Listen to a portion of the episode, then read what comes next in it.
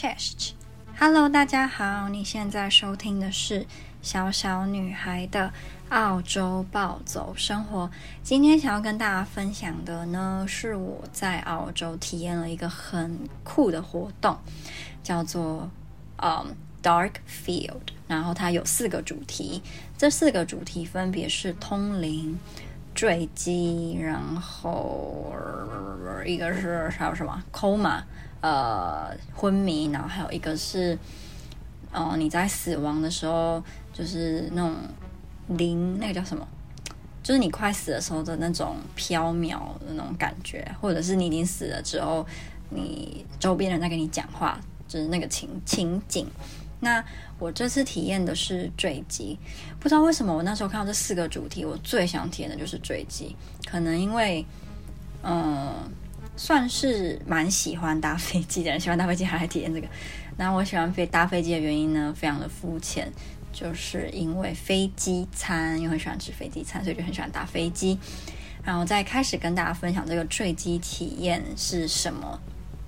之前呢，还没有追踪我 Instagram 的人，可以来追踪我的 Instagram，是 Little Girls Life in Poland。Little Girls Life in Poland。好，那我就要开始喽。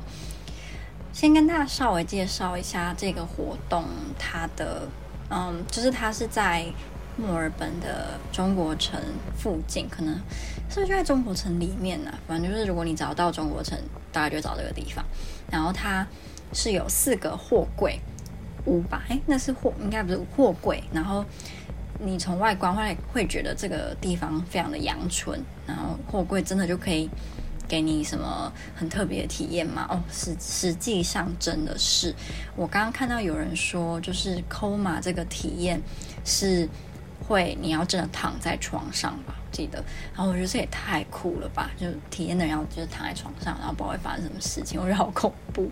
那也让我觉得是不是应该再去体验一次呢？然后我不是一个人去，我原本是要一个人去，可是我就想说，我现在想非常庆幸我并没有一个人去体验，因为它真的好可怕。如果我一个人，我的受惊程度应该会乘以乘以一千倍。我光是跟人一起去，我都觉得好可怕。我现在想起来。还是有点怕怕，就跟当初看《咒》这部恐怖电影的时候有一点像。但是我看《咒》的时候也是跟人家一起去，所以就也比较好一点。可是事后其实也会一直想，一直想，然后就会很怕很怕，感觉不敢一个人睡啊，还是说你就会想东想西啊，然后就会洗脸的时候想说后面是不是有人，后面是不是有人，就这样乱想。那这个坠机，我希望应该没有听众是现在也在墨尔本，然后想要去体验。如果你是的话，你就不要听，就怕给你破梗。那当你一进到这个货柜的时候呢，就会发现，呃，它就里面装装饰的跟在飞机上一样，就是那个座椅，就是飞机上的座椅，然后底下真的有什么可以放放东西的那个小空间，然后上面也有很像，呃，就是可以把它打开放行李行李行李箱的那种那种空间，然后前你的上方也会有那个小荧幕，那。可是好像不是每一架飞机都会有那个小荧幕，因为像我来澳洲搭的那个酷航吧，还有新加坡新加坡航空上面就没有那个小荧幕。可是我也有搭过是有那个小荧幕的。那它的那个前方，就你座位前方，它是没有荧幕啦，所以也没有，就是可能那个预算会更高吧。然后旁边你的座位旁边也会有那个窗子这样。那在开始的时候，你你进去没过多久，其实啊，应该说你在外面排队的时候，就会有一个一个一个人，可能是那边的工作啊工作人员，他就会跟你讲，等一下，呃，你有两个机会可以离开，一个是他现在讲话这个当下，如果你觉得你可能会受不了，心灵受不了的话，你就就不要来参加。然后第二个时间是当你坐在里面，他们会有。某一个 timing 会把里面变成全黑。那如果你发现，诶，你其实没有办法接受这种全黑的环境的话，那你也可以就是在那个时候离开，就不用硬待。然后当你坐下来，然后就是扣上安全带。上面那个荧幕的空姐就会开始讲话，她一开始讲话不会很奇怪，就是讲说类似哦，hello hello，然后你现在搭上了什么飞机，然后请就是什么把你的你的呃带去的包包放到呃前面的座位底下，就跟你在搭飞机一样，他就会讲这些，就一直一一直重复，一直重复。可是到后来会有一点诡异，是那个小荧幕里面的空姐的画面会。一直闪烁，而且是大范围闪烁。他闪烁的时候就会出现另外一个也是一模一样的空姐，可是他的衣服会穿的不一样。然后他讲的话一开始是一样，可是后来就会不一样。所以他就想营造一种就是那种多重宇宙还是什么平行时空的这种感觉。然后可是那个时候你还会不知道他想要表达真正的意思。然后后来剧情继续往下，你才会知道。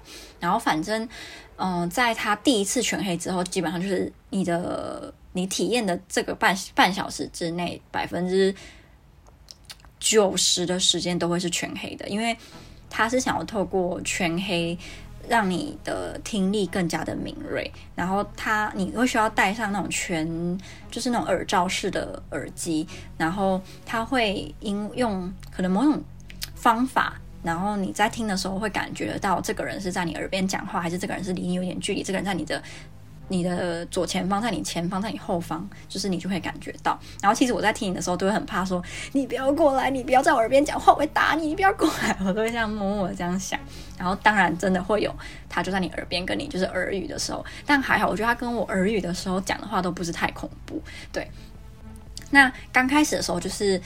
呃，耳机里面的环境也不会很恐怖，它就很像你正在搭飞机，你会听得到空姐在推着推车，然后你会听到其他乘客在讲话，呃，也会有飞机一些那种自然的声音，就觉得还好。但因为它的主题是坠机嘛，所以嗯，到后来就会慢慢开始有一些有一些征兆，比如说飞机会突然。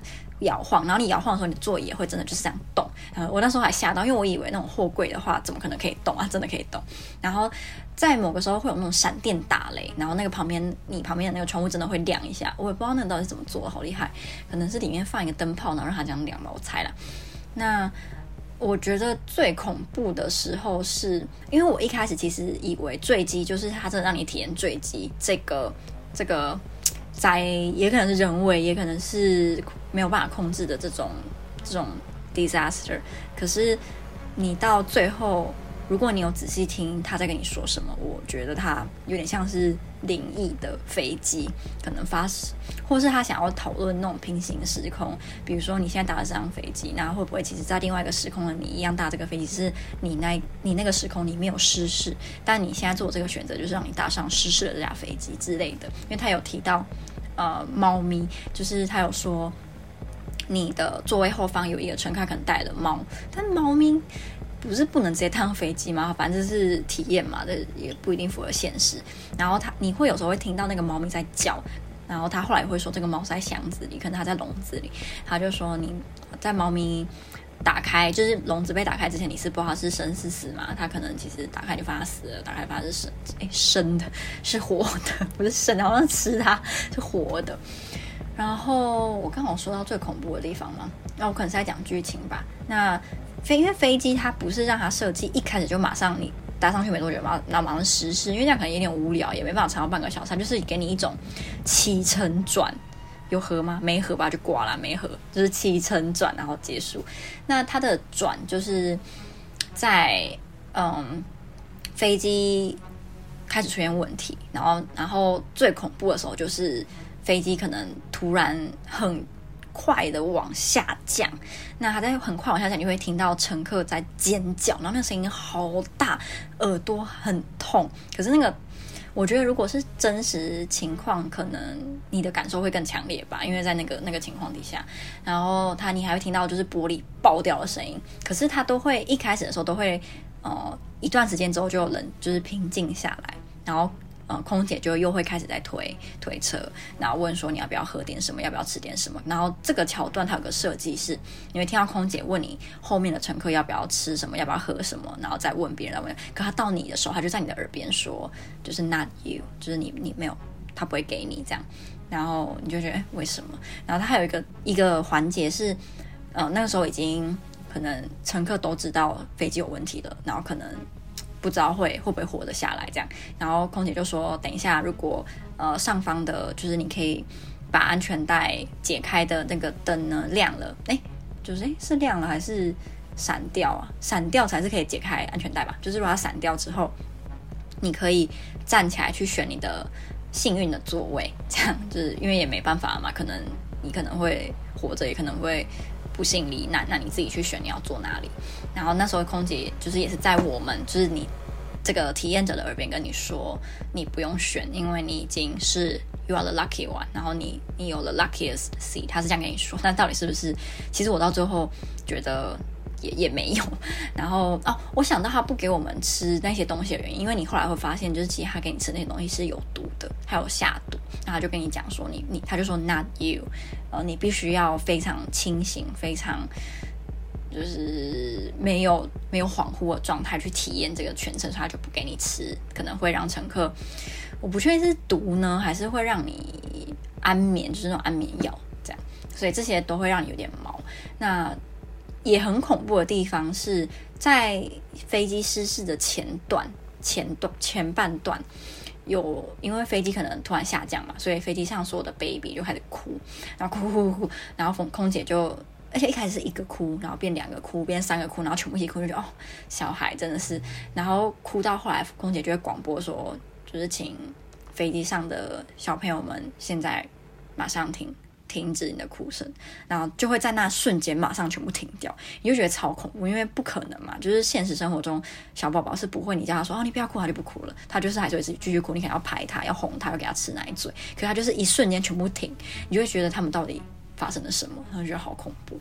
那最最最对我而言最恐怖的地方是，当我们飞机已经失事，就是你听到乘客都在叫啊，然后那个窗户爆裂，然后我们的座位摇得非常夸张的时候，然后这些过程我都紧抓着就韩国朋友诺亚的手，因为我太害怕。我觉得如果我不抓他的话，我会疯掉。因为你又是全黑，你看什么都看不到，你只能靠听的。然后如果你就我觉得，如果我不去碰一个人的话，我会觉得自己很孤单，好像我真的在经历飞机失事，我承受不了，我就一直抓他，抓他就比较呃勇敢这样。然后到最恐怖的地方是，呃，刚刚我提到的就是摇椅子的摇晃，然后窗户爆裂，然后你耳边让你快耳聋的尖叫声一直在持续，然后船就停了，然后你就开始听到很放松的那种。那种音乐，可能那个法式的那种音乐啊，很很像在吃高级料理，然后让你觉得整个人啊松了一口气。然后空姐又开始推着推车，然后你就觉得哎，好像什么事都没有发生。就在这个时候，你身后的一个乘客就问空姐说：“哎，我们降落了吗？”然后就在这个时候，就是刚刚我提到的噩梦的那些。场景要全部再来，就是又开始听到那个窗户爆掉，然后身边的都在尖叫，然后你的椅子又开始在摇。我觉得是我觉得最恐怖，因为他给你一个放松，就你觉得哎，是不是没事？是不是其实是一场梦？结果并不是，你可能是就是你快死了，然后你在幻想说其实什么坏事都没有发生。那我觉得这部电影让我想到我几个月前，应该是三月吧，呃，去台北的时候看了一部。也是跟飞机有关的恐怖片，叫做《绝命第十九排》，反正就是《绝命第叉叉排》，是俄罗斯的恐怖电影。那，嗯、其实那当下我看完觉得还好，可是我发现我会后怕，就偶尔我比如说一个人夜深人静之类，我会想到，然后我会其实有点怕。就像有一些，我发现会让我比较害怕的是那种，他先给你营造一个平静。好像什么事都很正常，但是你又知道不可能。然后在这种这种时候，突然来给你一个震撼，或是给你一个反转，然后这种我就觉得好可怕。就明明，比如说，你知道主角，呃，他遇到的事情并不是他幻想出来，是真的是灵异。然后，但呃那边他电影呈现出来的是什么事都没发生，都是想象的。但是你又知道，并不是是真的有。有阿飘，然后他就给你一个什么反转，呀，好可怕！对，所以那个坠机体验让我本人最害怕，也是那个，就先给你安抚，先拍拍你，没事没事，然后再泼，可能泼一大桶盐酸在你身上，就啊，好痛，就是类似这样。所以这个体验，我个人是觉得蛮，要说值得吗？呃，如果你要以够不够恐怖。来评断值不值得，当然是蛮值得的。因为我现在讲，我也会怕，就会开始看旁边、看后面、看右边。然后还好，我住的地方是那种很多人的公寓，所以你就会觉得周围都有人。可是也不是说很多人的公寓就不会怕，因为有一部，呃，不是有一个游戏叫，啊，那个叫什么？是《寂静岭》吧？对对对，《寂静岭》。然后它很早期，我不确定是第一代还是第二代，它的那个整个画。那个游戏的风格跟它的画面看起来就是可能十几年前的那种样子，有点马赛克感的。然后那一代的故事就是在讲，我印象中就是在讲男主角他原本是住在就是类似我这种公寓，可是突然有一天他出不了门，然后外面的人也没办法跟他联系上，他就很像一个人突然被卡在时空的一个地方。我觉得那个超恐怖，因为就是整个房间、整个地方明明应该是你周围有邻居，你可以听他们声音，然后突然全部都听不到，然后你就是在这个地方就是只有你一个人，然后你也没办法跟任何人接触。所以其实也不是说在很多人公寓就会比较不怕，只是。现在现实生活中，如果不会出现什么我卡在时空的缝隙里面接触不到人，我可以感受到我周遭是有人的的话，我就比较不会觉得那么恐怖。然后，然后像我现在坐的书桌的右边往外看，其实就是一栋大楼。然后这大楼应该是住的吧，我不确定它 可能应该不是办公室，因为这个时间它也难说。因为我到很晚的时候，外面我往外看，它那个道都会是全黑的。但如果是有人住，不一定不应该会是全黑吧？我不知道。反正我现在看是很多地方，很多小小的房间都是有开灯，所以这样也会让我觉得比较没那么恐怖。嗯，啊、等我看完，呃，不是我看，等我经历完坠机这个恐怖的体验之后呢，我就跟诺亚一起去吃晚餐。那那一天我过得有点奢侈，因为我中午的时候跟在一样在青年旅馆遇到的韩国大学生去吃我现在住的地方附近可能算是网网路名店，然后是早午餐。那他的早午餐很跟我们一般想象台湾早午餐有一点不一样，他们的早午餐比较多种类吗？就是台湾早午餐怎么吃都觉得差不多，可是我觉得这里的他一间早午餐可能会给你有意式的，有有亚洲的，有非洲的，有中东的，就是会很多不一样的菜样，也跟当地就是在墨尔本呃有很多移民啊，或是来自世界各国的的人有关吧，我猜啦。像我们去吃的那一家就有卖墨西哥，还有香港，还有澳洲吧，然后日本。然后还有还有吃到很类似我们米糕的那种米，所以韩国女大学生她点到这一道，她就觉得很难吃，因为她不习惯那种米类。嗯，然后我自己点的，我是觉得蛮好吃。我点的是叫什么什么 belly 的，什么什么肚子的。然后它的内容物呢，就是嗯、呃、松饼那种很松软，很像舒芙蕾，有点像舒芙蕾的那种松饼，搭巧克力酱，还有香蕉，还有培根。就就这样而已哦，可是吃到后来我也不会觉得特别腻，就整个就是很好吃，但也很贵啊。我觉得这边外食真的是贵，嗯，不过我觉得现在台中很多外食也是不遑多让，尤其是早午餐类的，可能动不动就三百五、四百，四百多，真的都超贵，我不知道在贵什么，因为在台湾薪水。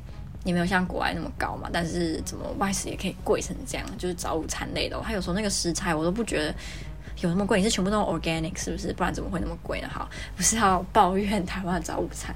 嗯，那晚上我跟诺亚去吃什么呢？我们他他主动提议要吃日式或韩式，那我个人那时候是比较想吃日式啦，所以我们就去吃日式。那这间店。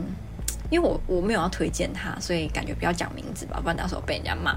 这间店呢是在中国城附近的一间日式料理，不在中国城里面，我是要走出去的一间日式。然后它里面通常都高朋满座，很多客人。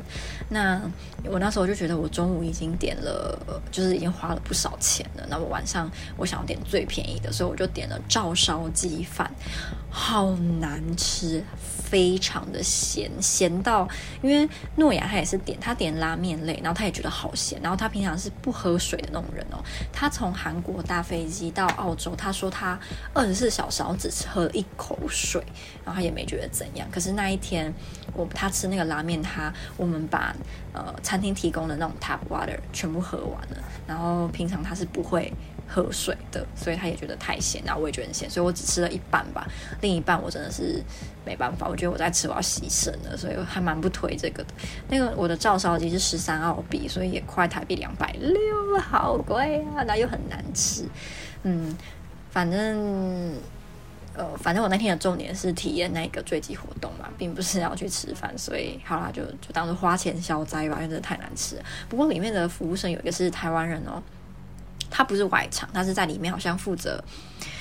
嗯、外送的就可能人家点 Uber Eats 啊，点有的没的，他就是负责备这些外送的餐点的那个服务生，这样，那他声音哦好甜，他整个就是一个一个小甜妹，嗯，所以他在我旁边讲话的时候，我觉得就是很有亲切感。但我没有跟他说我是台湾人，讲很奇怪的时候，我说啊你也是台湾人，我也是台湾人，他说啊所以呢，又不是这边台湾人很稀少，就没有，只是觉得好可爱的。好，那今天的分享应该就到这里，主要就是要跟大家分享坠机的这个部分，因为我在。我的 Instagram 还有 Facebook 发我这这个坠机体验的文的时候，就有一个一个资深的听众呢，他就跟我说他想要听我录这个。Podcast，所以我就我就录啦。那如果大家以后看我 Facebook 什么文章，还是 Instagram 的文章，然后你觉得诶这个很有趣啊，如果你想要用听我用讲的，你也可以留言跟我说，或者私讯给我，我就会把它录成 Podcast 给大家听。好，那今天就分享到这里喽，希望大家晚上过得开心。我们下个 Podcast 或是 Story 再见，拜拜。